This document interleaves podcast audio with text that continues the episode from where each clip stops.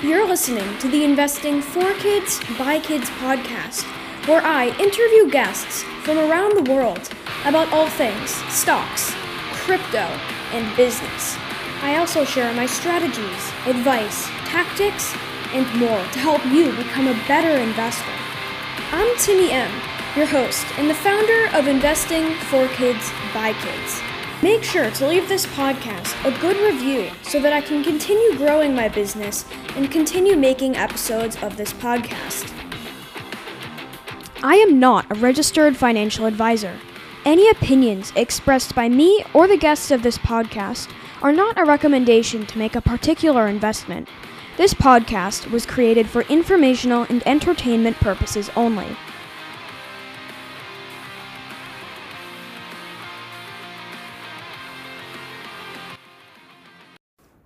So, uh, welcome to the show. Thank you. So, this is how you asked me to introduce you, and I thought this was actually quite hilarious. So, here I go. There are other ways to potentially lose money on securities other than them going up or down. They can be sanctioned, which we will talk about later on, and you can also buy fraudulent securities.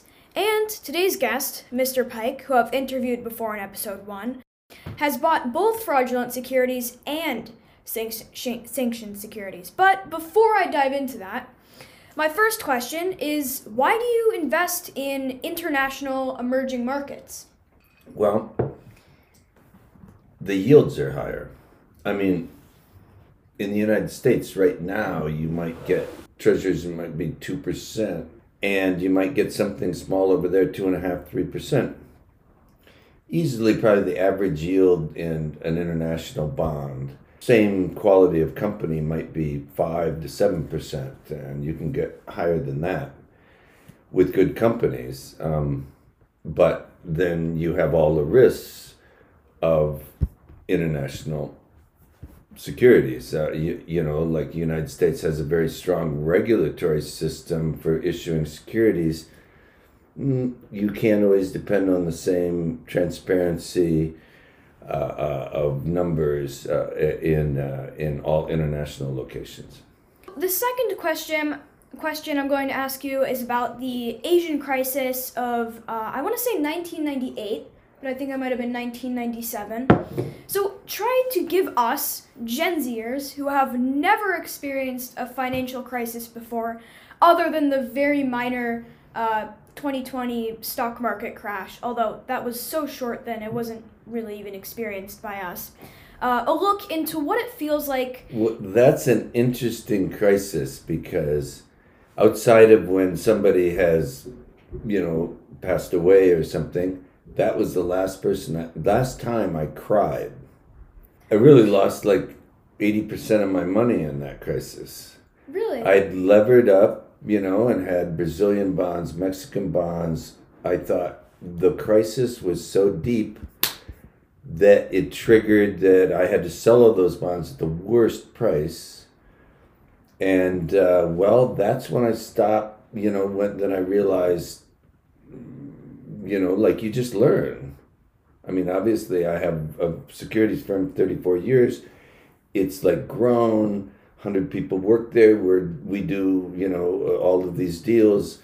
Um, all the time. We've, you know, made people a lot of money, but you know, I was, I'll, I'm going to guess we've raised, I've, you know, our company's raised 20, 25 billion dollars over the last 20, 25 years. But so, you know, not everything is going to go perfect. It doesn't for anybody. Yeah, and even Warren Buffett didn't know how to react to that. He sold all of his airline stock at like the absolute worst time. So I guess you can predict financial crises sometimes if you're very skilled um, and experienced. But the thing about uh, crises that aren't financial is that you really don't know how uh, what's going to happen. But you learn, you know, like you have to go through it in order to earn and learn. Nobody's like perfect, you know, like the first time. Should I mention George Soros? Oh yeah, yeah, yeah. So, I mean, I actually played tennis this morning with George Soros. Is like amazing story in itself. What you know, just the most amazing. And I'm sure that, oh, no, but I asked him about somebody and he said, he said laughingly, he said, that guy robbed me blind. He said, I let him do it. And he just kind of laughed. But I mean, obviously, he's sitting there with like $15 billion. He didn't let everybody rob him blind. But, you know, I mean, but even he is admitting, you know, that he got taken, you know, once in a while laughingly because he's, you know, nobody's ever, you know, I mean, he's the best. Yeah, he broke the Bank of England. He's known as the guy who broke the Bank of England because Yeah. he shorted it like $10 billion. That's just crazy. Borrowing, borrowing, borrowing every day, going at the Bank of England until he made a billion dollars in one day. Yeah.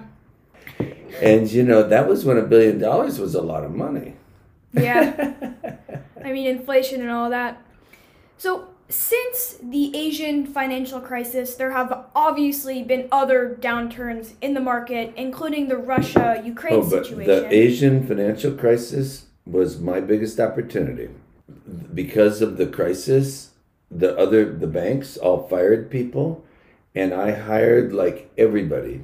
I didn't have the money, but they were making money, so they paid for themselves, thankfully. And uh, that turned my company around. Probably five guys are still there, my senior partners. All I hired after that financial crisis. So, wow, it was a crisis for me in my personal kind of financial and the way I was running the books. It was the biggest opportunity. And I think that's where we're really trying to go with this interview is how crises can become opportunities or should be. Yeah, so when a financial downturn happens, one how should one think about and deal with it? well, everyone's going to be different.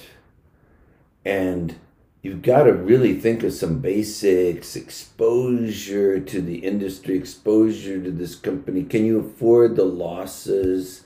Not just thinking about the gains. Can you afford the losses that might come? And then bet, you know, I mean, not bet, but like do business in a way that makes sense and, um, and and really we make money m- money in financial crises. It's a very good time for us. The volatility makes margins wider in the trading side.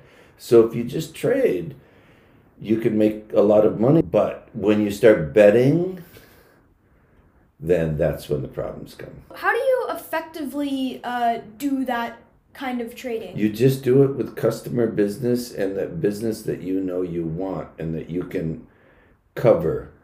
And it should be profitable business but i mean when i say cover i mean you can afford the loss. Yeah. if you can't afford the loss then you shouldn't be doing it you know like you can't bet on the upside. And people kind of lose that perspective at times. Like oh i'm gonna make money you know no.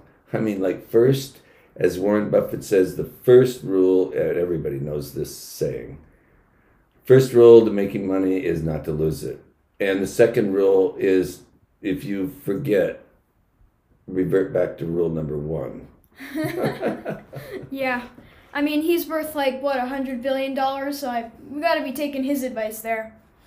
When we were talking prior to this interview, you mentioned convertible bonds. So please explain convertible bonds to the listeners, and also why you choose these over just regular bonds. Okay. So convertible bond is really interesting because, okay, let's say a company is paying five percent interest on their on their on, on their all of their debt.